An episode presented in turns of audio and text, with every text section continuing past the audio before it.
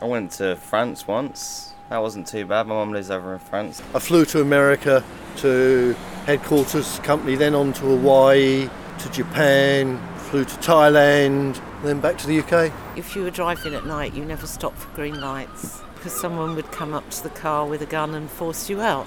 They go to bed with a gun under their pillow. How do you live like that? I've been to Balfour Camp.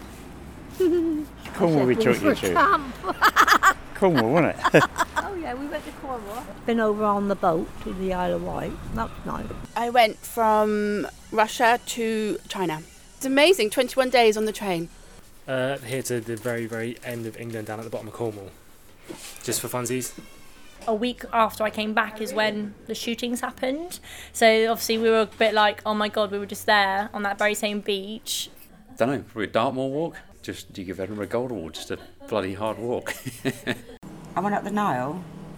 Um, totally just like going back to the bi- biblical times, really. And it was exactly like that. It was just like going back in time. uh, seeing how people live so differently. Three members of my family died within two weeks, battling that as well as work. I went snowboarding in Canada, mind opening and uh, amazing and spectacular with the views and everything. Wales? Driven to Wales, maybe? Don't really go very far. Oh, oh no, no, then on to Jamaica, that's right, to the Caribbean.